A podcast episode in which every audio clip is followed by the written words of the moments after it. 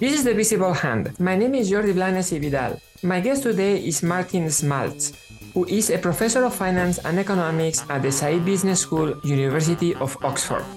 Today we are going to talk about his paper, Common Ownership, Competition and Top Manager Incentives, which is joined with Miguel Anton, Florian Ederer and Mireia Gine. The paper was published at the Journal of Political Economy in 2023.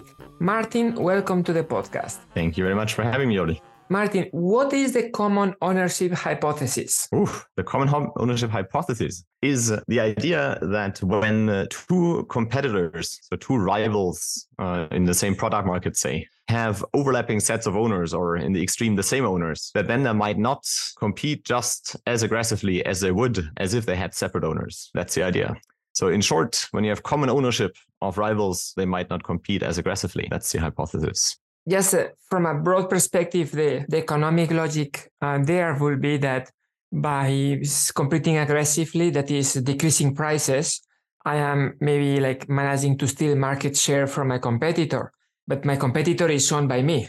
So therefore, I'm like hurting myself uh, in there indirectly. Would that be the broad idea? Now we're already at the very core of of the whole issue and why that uh, JPE paper exists. So the thought process you just went through is exactly right. Except the question is, who's you? So you say, if I compete more aggressively against a rival, then I'm hurting myself. Well, yeah, so that makes sense. If you're a manager who's also the shareholder of your firm, say, right, then, uh, and if you're a shareholder of the other firm as well, then you would be hurting yourself by competing aggressively. But the interesting thing happens when there's a separation between the management and the shareholders. So then we then we have to be careful about who you mean by I who, who is that I that you're referring to who's hurting himself by competing aggressively?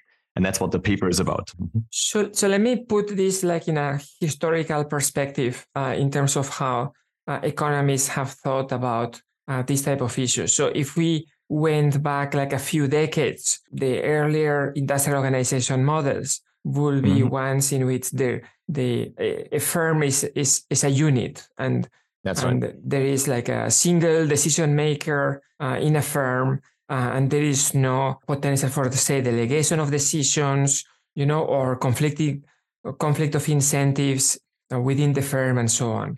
Uh, but then, as I said, a, a few decades ago, a new a new school of thought appeared, a new school of thought that this uh, podcast series is very interested in, which is the arrival of uh, organizational economics and the notion that you are describing just now, which is that inside firms there are conflict of interest, there are multiple decision makers. Then who is the you who is making these decisions becomes relevant, and and you are saying if we look at it from the perspective of the standard IO, then there is no no issue.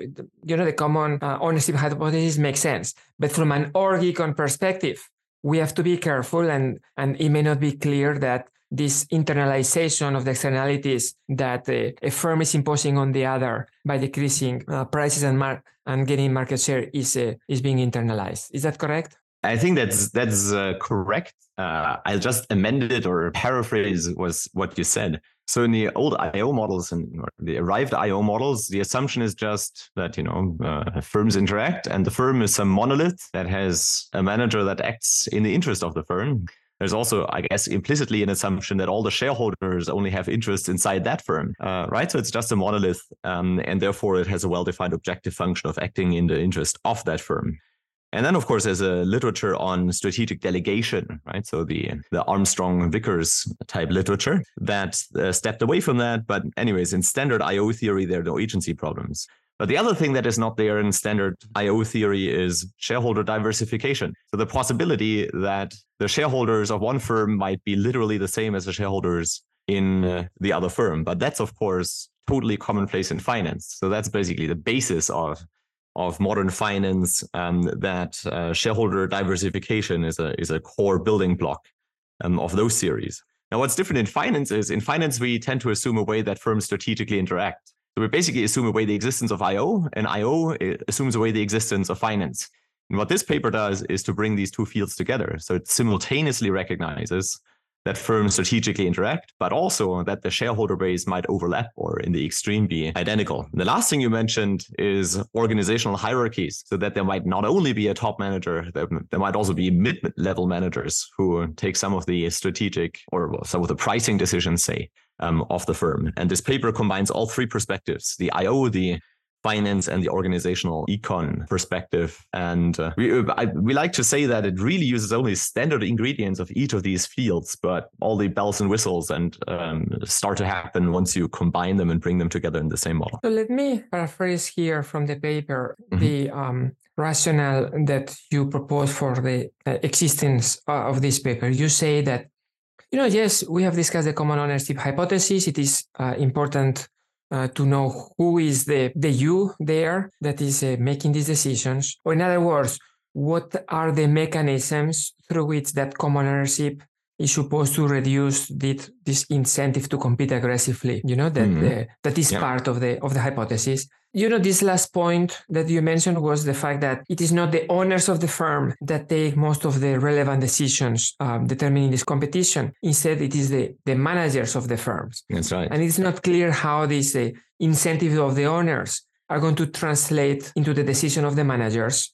So it could be that why this makes sense from, you know, at a broad level perspective, the mechanism is not clear what is the explanation you know broadly speaking that that you give in this paper? Right. So that's exactly right. And i i think we'll we'll spend quite a bit of the time here talking about this.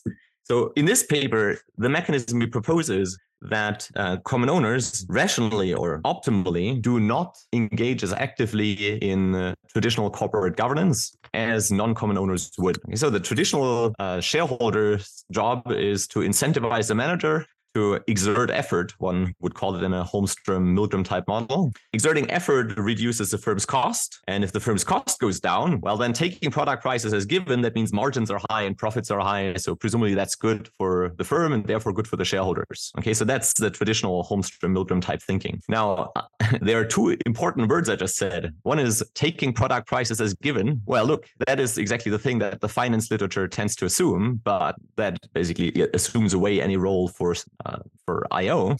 So what if the prices are not given, but are determined in industry equilibrium? So that's the first deviation from the Holmstrom type agency theory we make. And the second deviation we make is I said, well, that's presumably good for the firm and hence for the shareholders. But that's not obvious at all either, because if the firm's shareholders also have shares in competitors, then a cost reduction in one firm is not necessarily good for the shareholders. And here's why. Because if in one firm you have lower costs, that firm is also going to set lower prices, right? So in industry equilibrium.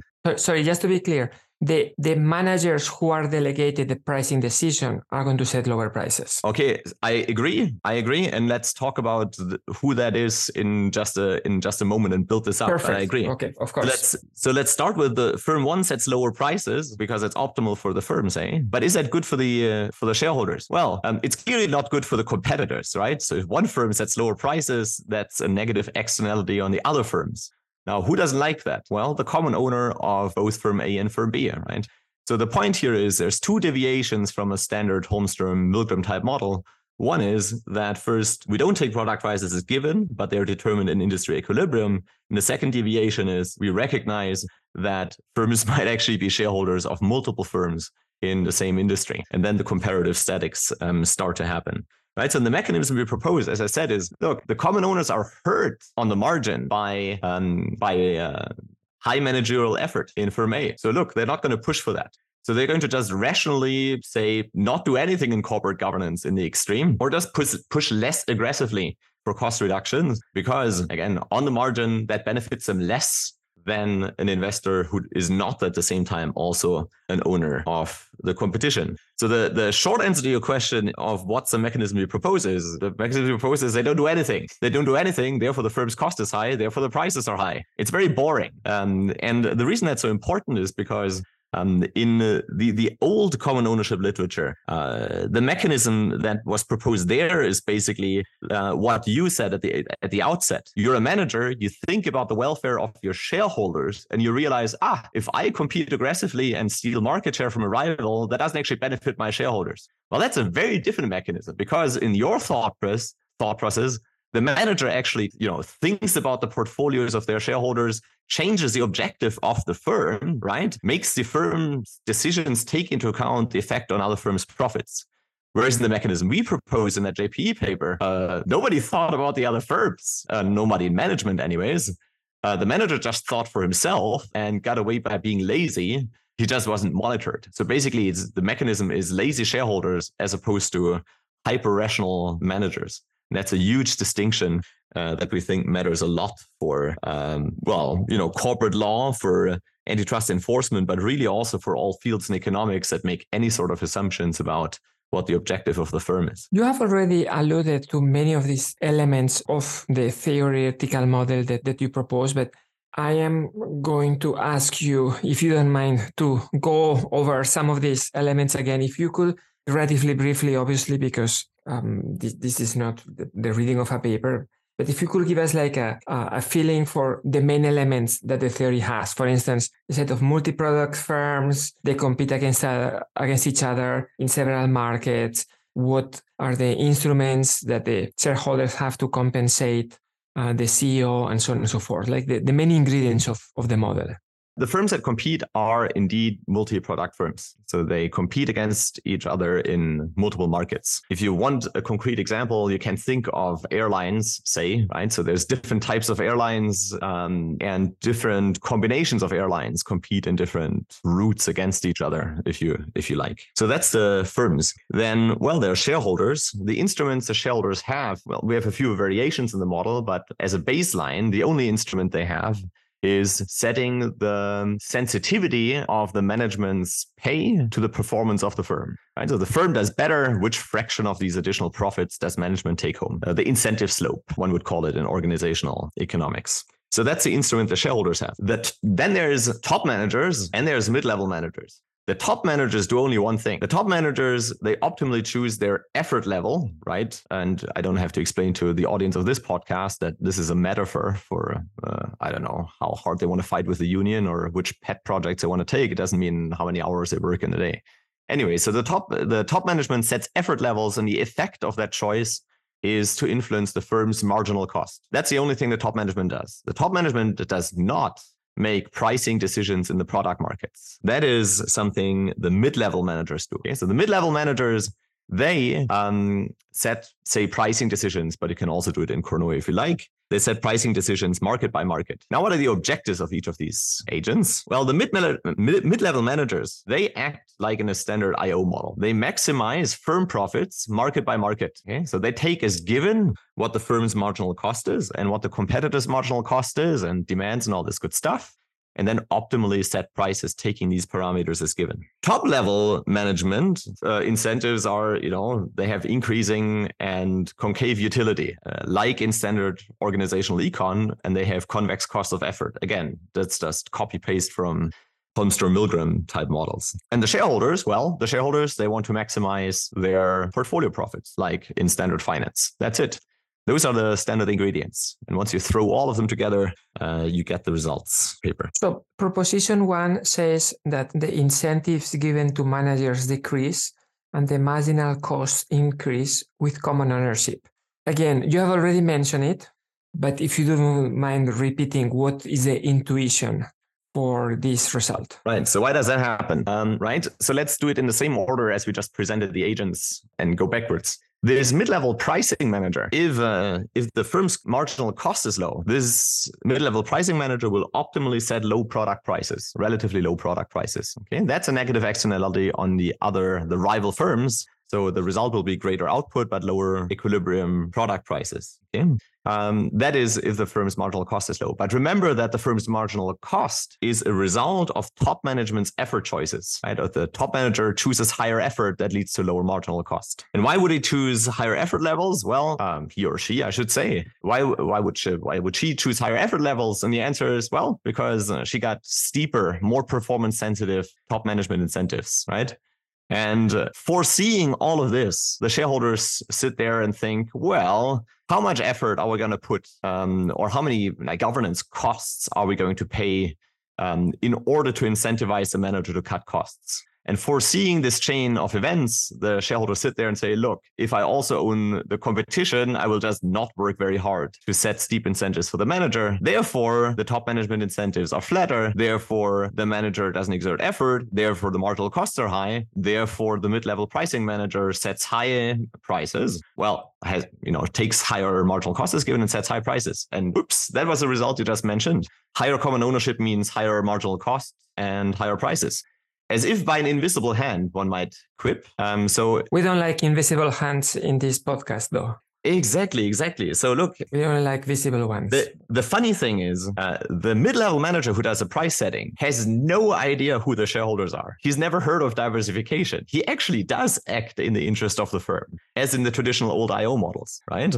Uh, the top level manager, funnily enough, in this model, hasn't heard of his shareholders either, right? He doesn't need to know that. The only thing the top manager knows is what the incentive slope is um, of, of her contract and what the parameters are for her cost of effort. That's all she knows, like in any standard uh, uh organizational econ model right? So what is not the case, what the model does, does not describe is say shareholders going and telling the CEO uh, in which market they want to see higher versus lower prices as a function of their portfolio choices or whatnot.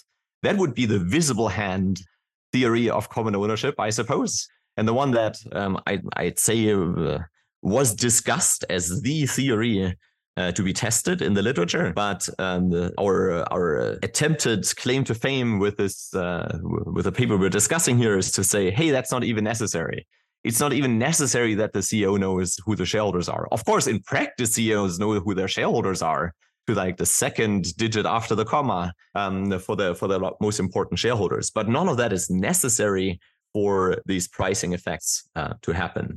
So that is a bit of the point of the paper. So I agree that this is an important advantage of the model. But one thing that, however, this model requires is for the owner to be somewhat involved in the design of the CEO compensation contract. Now, in practice, many of these common owners are like passive investment funds that do not take like a strong stand in any way, maybe don't even vote at all, you know, on their like a um, investor meeting uh, that takes place every year. So do you think that you know that, that remaining link that you need that remaining uh, you know anticipation of how the decisions are going to impact further down the, that hierarchy. Is is plausible in this in this setting? Yeah so you're pointing i'm very glad you're asking that question. So in the model, the shareholders act as if they anticipated all this chain of mechanics inside the firm and so forth, and hence rationally chose their effort levels and this parameter of wealth performance sensitivities. Uh, but of course, in practice, there is a board that has a compensation committee and they use compensation consultants and all this good stuff. Um, so that's not literally um, how that happens um, in practice. Um, I'll, I'll, talk in just a second about how we think about this in, in practice. But for the moment, I just want to clarify this is an as if argument. Nobody should take that literally, and, and we certainly um, don't. Now, you mentioned passive investors. And I think here at first we have to clarify what we mean by that. So the word, the, the label passive um, has two meanings, but we only have one, one label for it. Um, one notion of passive investor in finance is someone who just holds the market portfolio. They just hold a value weighted uh, portfolio of all the assets they can find on the planet, right? So uh, Markowitz, uh, Sharpe Lintner type uh, portfolio theory. That's the meaning of passive investing in finance. That should not be confused with a passive approach to corporate governance. And the uh, stereotypical uh, passive investors like Vanguard or BlackRock that set up uh, the index funds that you and I hopefully all hold in our portfolios, um, those funds do vote their shares. Uh, so to confuse these two, uh, the approach to investing with the approach to governance that would be a grave error. And in the words of Vanguard CEO, nothing could be further from the truth. Okay, so we have to just be very mindful that there's a distinction between passive investing and being passive in governance. They do vote their shares, they are not passive in that sense.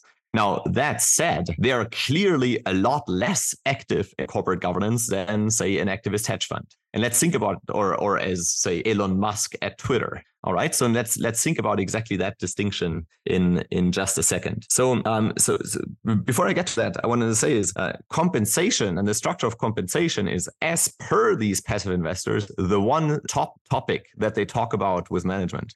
So this is what they say they engage about, engage with with management uh, quite a lot. Okay, so this is in terms of distinctions. But now here comes the the subtle uh, nuance that we're trying to make in the paper. The our point is that of course BlackRock and Vanguard engage in uh, the design of CEO compensation, but clearly not to the same extent as an activist hedge fund or Elon Musk would do.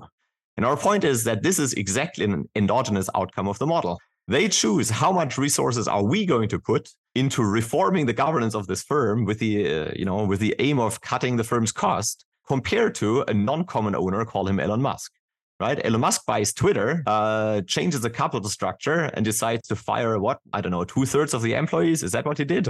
This is not the same approach to governance as Vanguard runs. And our point is like yeah that's natural because Elon Musk does not hurt, or he does hurt the competition, whatever the competition of Twitter is, by cutting the costs at Twitter. But he doesn't care about hurting the competition because he doesn't own the competition. All right. So our point is that the fact that the so-called passive investors have such a more more passive approach to corporate governance than other owners or other asset managers that only have one firm per industry in the portfolio. That is exactly an endogenous outcome of these common ownership considerations. So let me somewhat rephrase uh, what you said and then uh, propose a necessary condition that is required for your statement to be true. And, and, and you can tell me whether you agree that this is a necessary condition or not. Okay. So you are saying, see, this uh, passive under the second definition of what passive is uh, investors mm-hmm. uh, that are like Vanguard, you know, the, the big investment funds of BlackRock, they do engage in the uh, design of the compensation, but they engage less than uh, other type of investor would.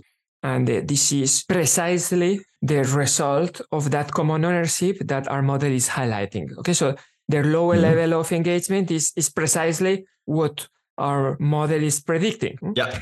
So it seems to me that you are there uh, creating an equivalence or, or at least a strong relation between engagement and the, the, the slope of the performance pay compensation uh, for the CEO. That is, lower engagement is going to translate into, into flatter uh, performance pay contracts, and higher engagement is going to translate into steeper performance pay contracts. Or in other words, that the default is having a fixed wage and the non-default, the, the thing that requires involvement is having. And I don't know, like I will agree that in the early 90s, the default was that the CEOs were living the quiet life, you know, with a, you know, very high wages and and uh, no no reward or penalty for, for high low performance. I don't know that that this is the default anymore in today's environment. It could be that the default is we are going to hire some external consulting company that is going to bring an off the shelf you know contract with a with a very high slope.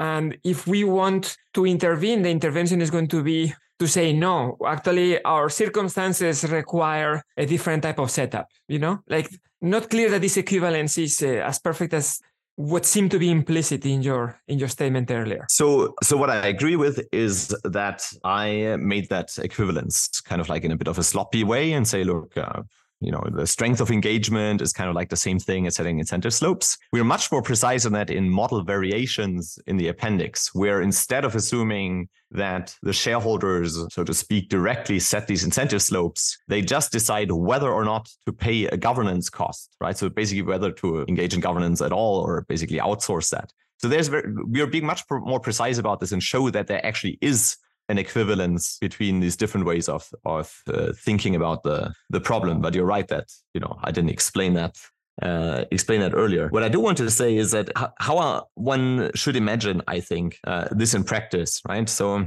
I, I don't want to make a statement about whether incentive slopes are steeper or flatter compared to the 1990s, um, because that depends a bit on how you measure stuff. But what I do want to describe is actual cases that are happening under our noses these days.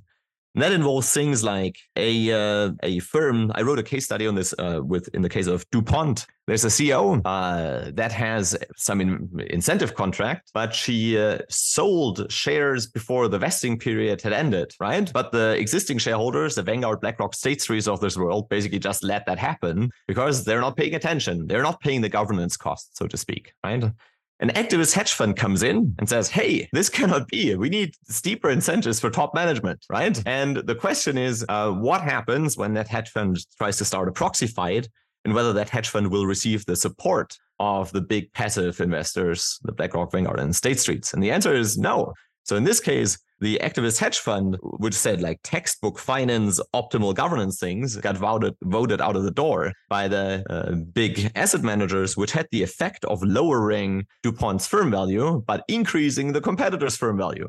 Okay, so this is just uh, an actual mechanism how that happens at the shareholder level. When you think about it at the manager level, you know, you imagine there's a boardroom full of not particularly super duper engaged, aggressive uh, board members. The CEO comes in and says, "Look, I have increasing and concave utility. I would like high and not performance sensitive pay." Right? That makes sense. Well, if you have shareholders that are asleep at the wheel, they'll say, well, I guess that's fine. And if you have Elon Musk in the boardroom, then the answer is no, this is not fine. And uh, you shall have uh, low and extremely performance sensitive pay, right? So the, the point is in some ways exactly that if the default is that uh, there's a management friendly contract being rolled out, the question is whether the shareholders protest against that or not. And now you can, I, I hope you can see that this equivalence between you know paying the governance cost or how engaged are you as an owner actually is closely linked also to uh, how performance sensitive a management contract uh, will be the outcome of that of that mechanism. So you have one uh, prediction that is unique to your model, which is that common, common ownership leads to uh, weaker manager incentives. But you yeah. have also like a number of predictions that also come from this model. They are not directly tested in this paper, because the empirical evidence about them has already appeared uh, in previous papers. Therefore, one way uh, to think about this paper is that it helps to, I mean, in addition of providing a, an extra uh, prediction and test, it also reconciles a variety of bits of evidence that have appeared in the literature.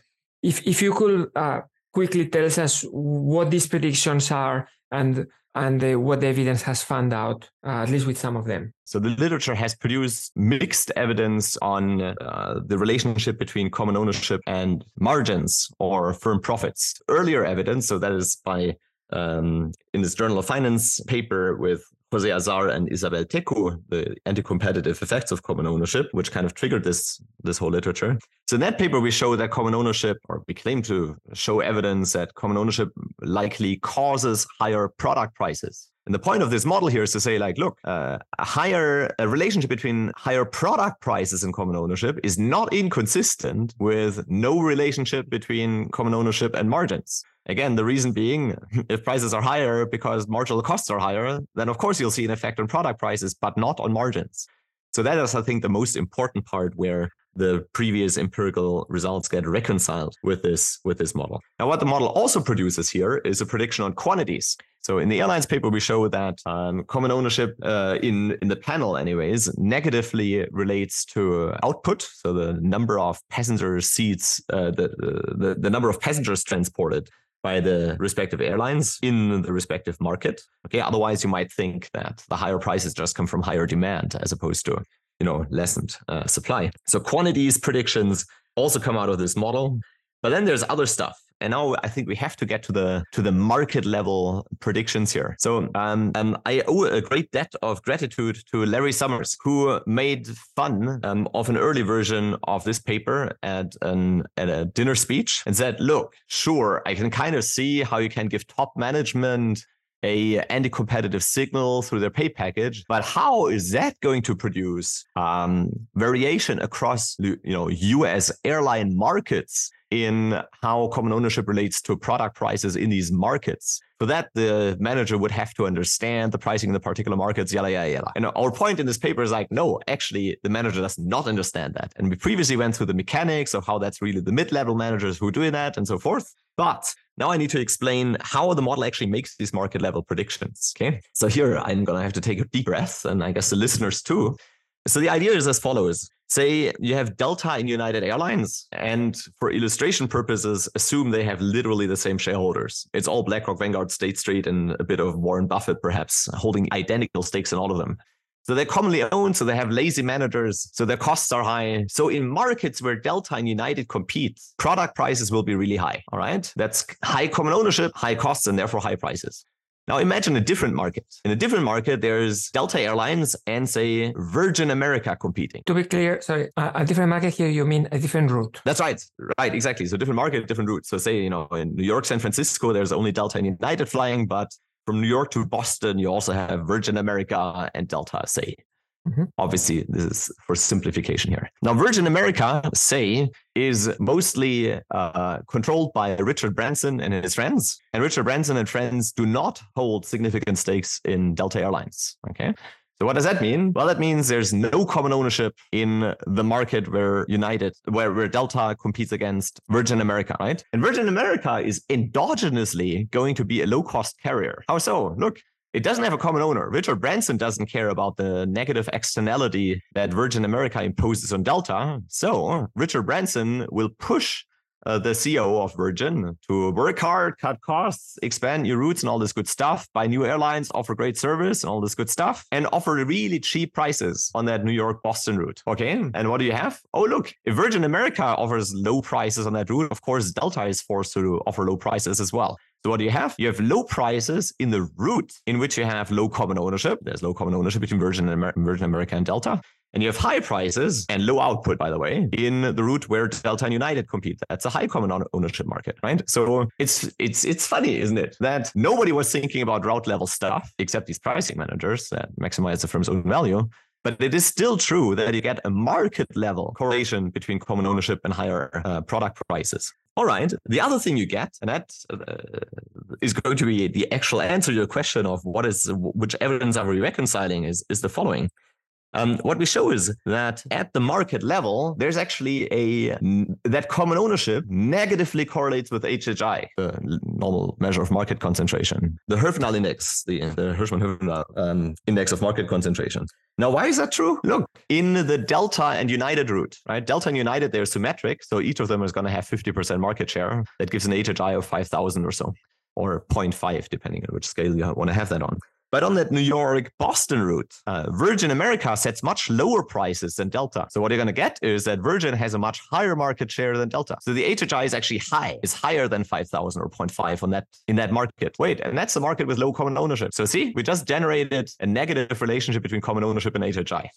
All right, so this was a long answer. Let's all remind ourselves what the question was. The question is, was which evidence from the previous literature does this model reconcile? And it's like a long list of stuff. It is that there's higher, there's a correlation between common ownership and higher product prices, uh, but not necessarily between common ownership and higher margins or higher profits. Um, there's a negative correlation correlation between common ownership and, and output. There's a negative correlation between common ownership and market concentration It's like all kinds of stuff that literature has has churned out happens to be a prediction uh, of that model, you know, kind of like by accident. It's not like we constructed that model to produce that evidence. So that made us feel, I guess, believe a bit more that there's some truth, uh, a kernel of truth hidden in what we model there. So let's now move to the uh, more empirical part of the paper where you directly test uh, the one prediction that we mentioned earlier has not been tested in previous work in this area this is the prediction that common ownership leads to weaker management uh, incentives. Could you start by describing how you measure the strength of the incentives and how you measure a common ownership in practice? Yeah, so that's a very important question too. So in this final version of the paper, uh, we uh, became convinced by talking to the experts in the you know CEO pay literature um, that what we should pay, what we, what we should measure is not the pay performance sensitivity of a CEO's annual pay to the annual performance, but instead the wealth performance sensitivity of the CEO's wealth compared to the firm's uh, performance. So what's the difference? Look, if you take the annual pay of the CEO and correlate that with pay, you know, you can calculate that. And much of the literature of the, you know, older literature has done that. The trouble with that is suppose the CEO has worked at that firm for 10 years and has all these invested stock and option grants, which constitute a huge part of the CEO's wealth. Then, really, economically, what is much more important for the CEO is how that package and stock of wealth um, how that correlates with firm performance as opposed to the annual pay package. Okay, so that's the rationale for using this this ready-made liter- measure from the literature. So that comes from um, a paper by um, Edmans, Landier, and uh, Gabaix. So that's basically an off-the-shelf standard measure um, of the strength of CEO incentives.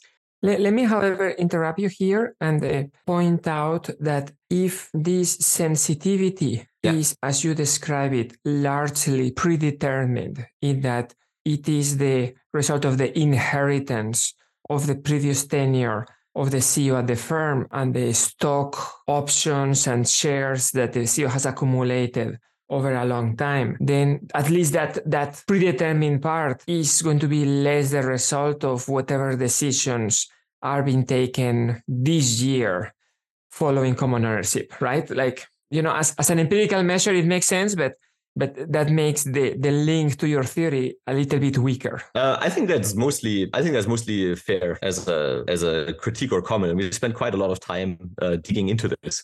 So the first thing I thought is there there must certainly not be much variation in this measure than over time, given you know there's such a predetermined component. But that turns out to be wrong. So one reason there is quite a bit of variation is because at some point these stocks and option grants vest, uh, right? And if they vest in bulk, then actually the the sensitivity from one year to the next can change quite uh, dramatically. So uh, there is actually more variation than uh, than I previously uh, thought. The second thing is that in the panel regressions, I mean, we run them at the annual level, but the identifying variation still also comes from longer term changes uh, over time. So it, one should indeed not think of that as the shareholders in one year completely changing things from one to the next. And this is what we identify. Uh, but yeah, so uh, that being a bit of a slow moving variable, you would expect there to be a lessened link, which might make it harder to find a find the predicted uh, result. But uh, so there's lots of detail in the paper and a lot more on our computers to to dig into that uh, into that point. So that's a that's a good and I think a fair point. And the measure of common ownership. The measure of common ownership is is uh, one that captures the following idea. So what we want to capture is the extent to which the most influential shareholders in one firm also have financial interests in the rivals. Okay, so let me say that again. We want to know to which extent the let's not call them controlling, but the most influential shareholders in one firm have financial interests in the rivals. And the way we measure that is by a measure called called you know some people call it kappa, others call it lambda. Anyways, it's some people call them profit weights. But what, what it computes is it goes and says, let's go, let's let's write a list of shareholders by uh, ordered by the fraction of control rights they hold in the company. All right. So I have, I don't know, Warren Buffett holds 15% of the control rights, uh, BlackRock holds 11, Vanguard holds 10, and so forth. Okay. Now let's assume that the shareholder with the highest uh, fraction of control rights also exerts the most control and use that as a weight on that shareholder's portfolio preferences.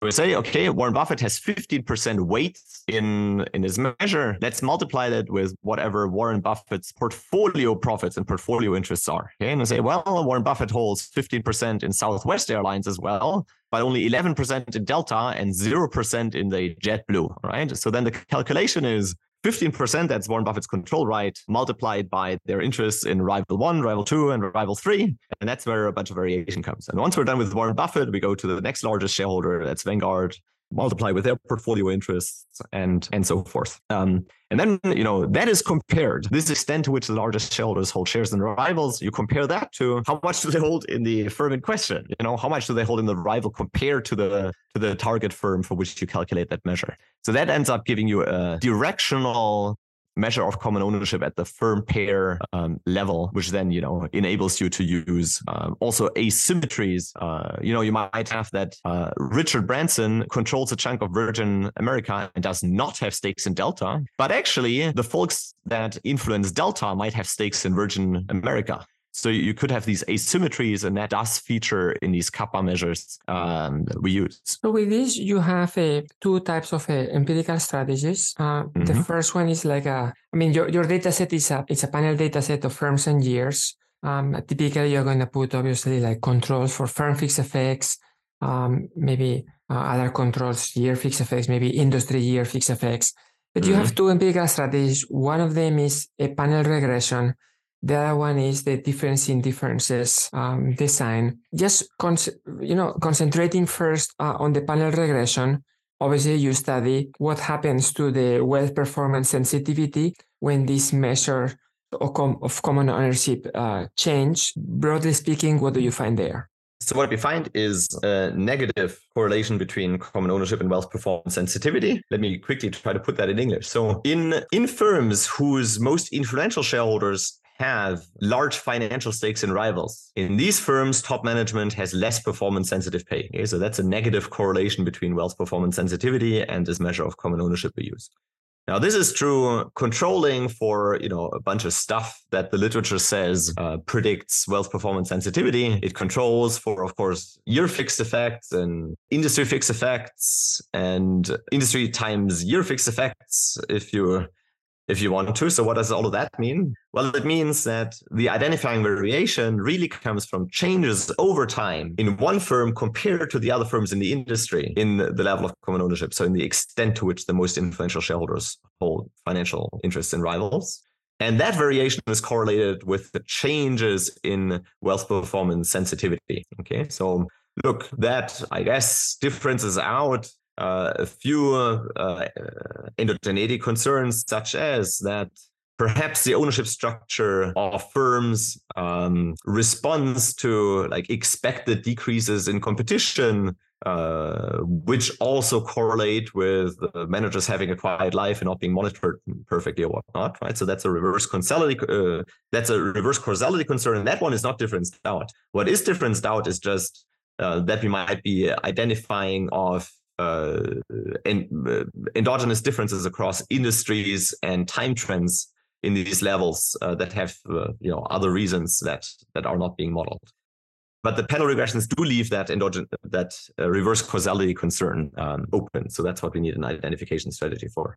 So another thing I want to mention about what we find in these panel regressions is that it really, really, really matters um, to include block holders and insiders holdings um, into the measure of ownership, right? If you calculate how much common ownership there is between Facebook and Google, it really matters to capture the control and ownership of Mark Zuckerberg and uh, Larry Page and, and Sergey Brin. So if you only calculate the level of common ownership by financial institutions using 13F data, you're going to miss that variation. And what we find in these panel regressions is indeed that once you include um, block holders, the coefficients and the regressions go up by a factor of two approximately. So we know that this is a quantitatively important uh, way of improving the measurement um, of ownership. And the good news is that nobody has to put these data sets together anymore. Um, we created a website called uh, corporateownershipdata.com, or you can also just go to ownershipproject.com and you will be redirected.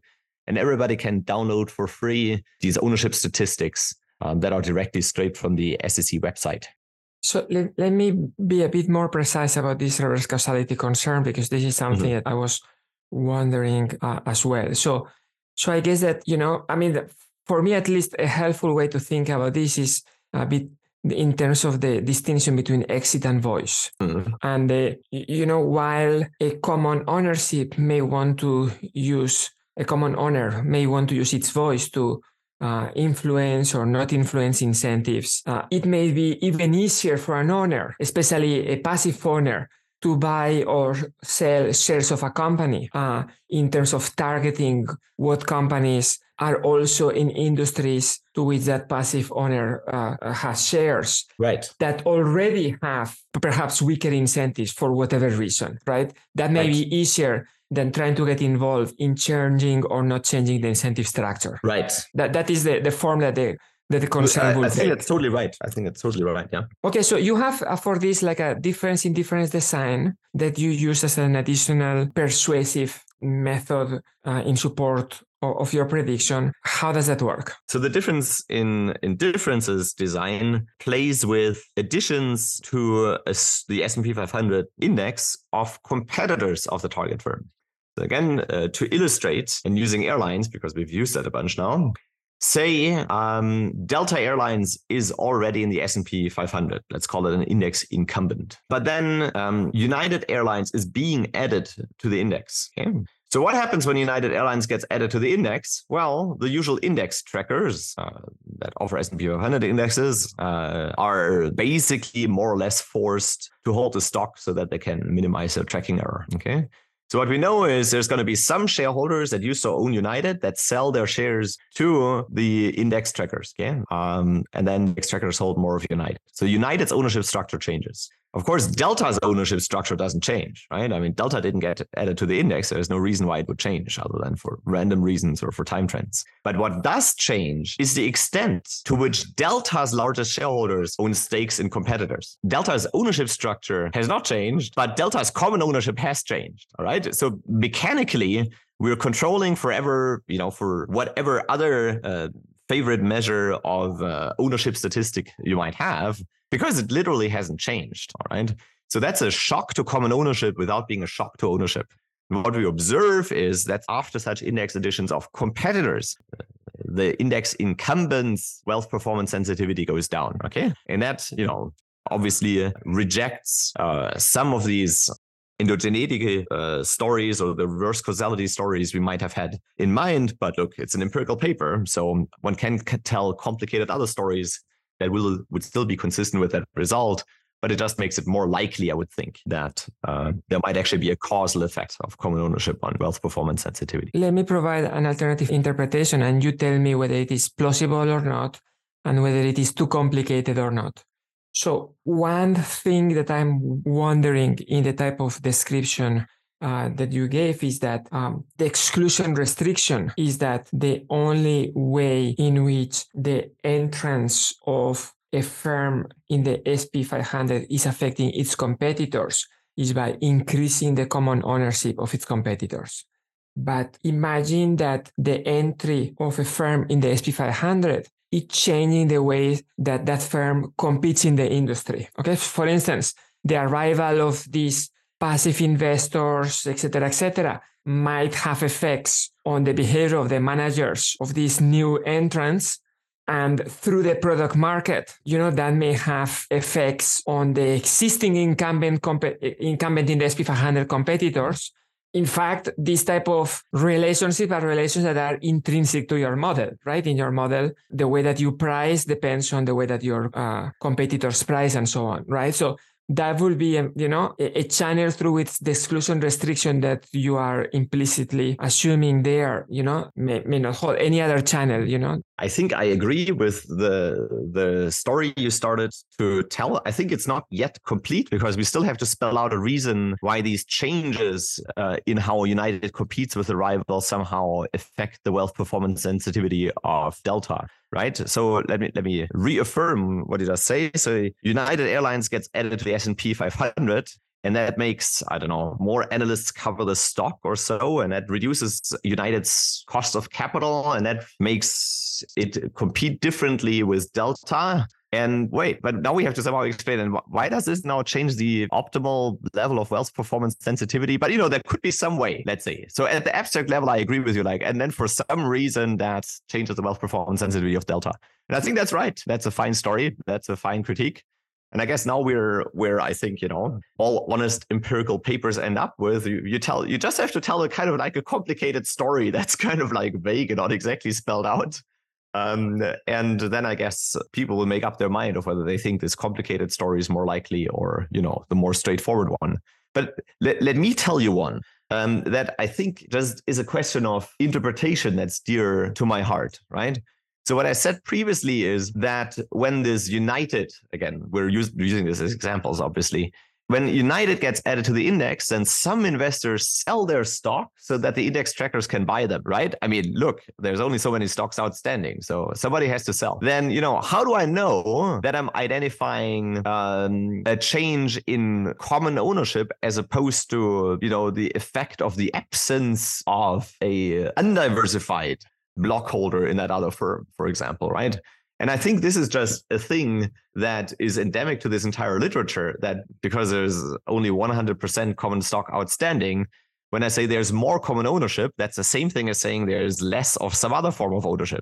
You know, and common ownership you should really think of as an equivalent of saying the absence of a large block holder that does not at the same time hold shares in the competitor. But you know, that doesn't roll off the tongue very easily. So I guess the common ownership is a shorthand for that.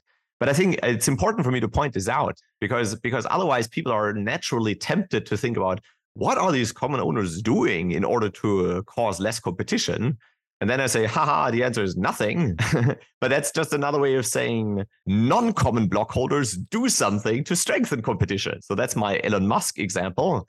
Elon Musk comes into a firm and you know aggressively uh, aggressively cuts cost well, that does not happen uh, when Vanguard comes into a firm or when Elon Musk sells a firm or an activist sells a firm. So I just want us to all remain aware of that that uh, that this literature is about common ownership. It is not about the behavior of common owners because that tends to be extremely boring as far as I can tell. Yeah, wonderful. Thank you, Martin, for coming to the podcast. Thank you very much for having me. This was fun. Please visit our website, thevisiblehand.uk. Uh, introductory music and logo by Aitanes Blanes episode produced by Anderson Tan.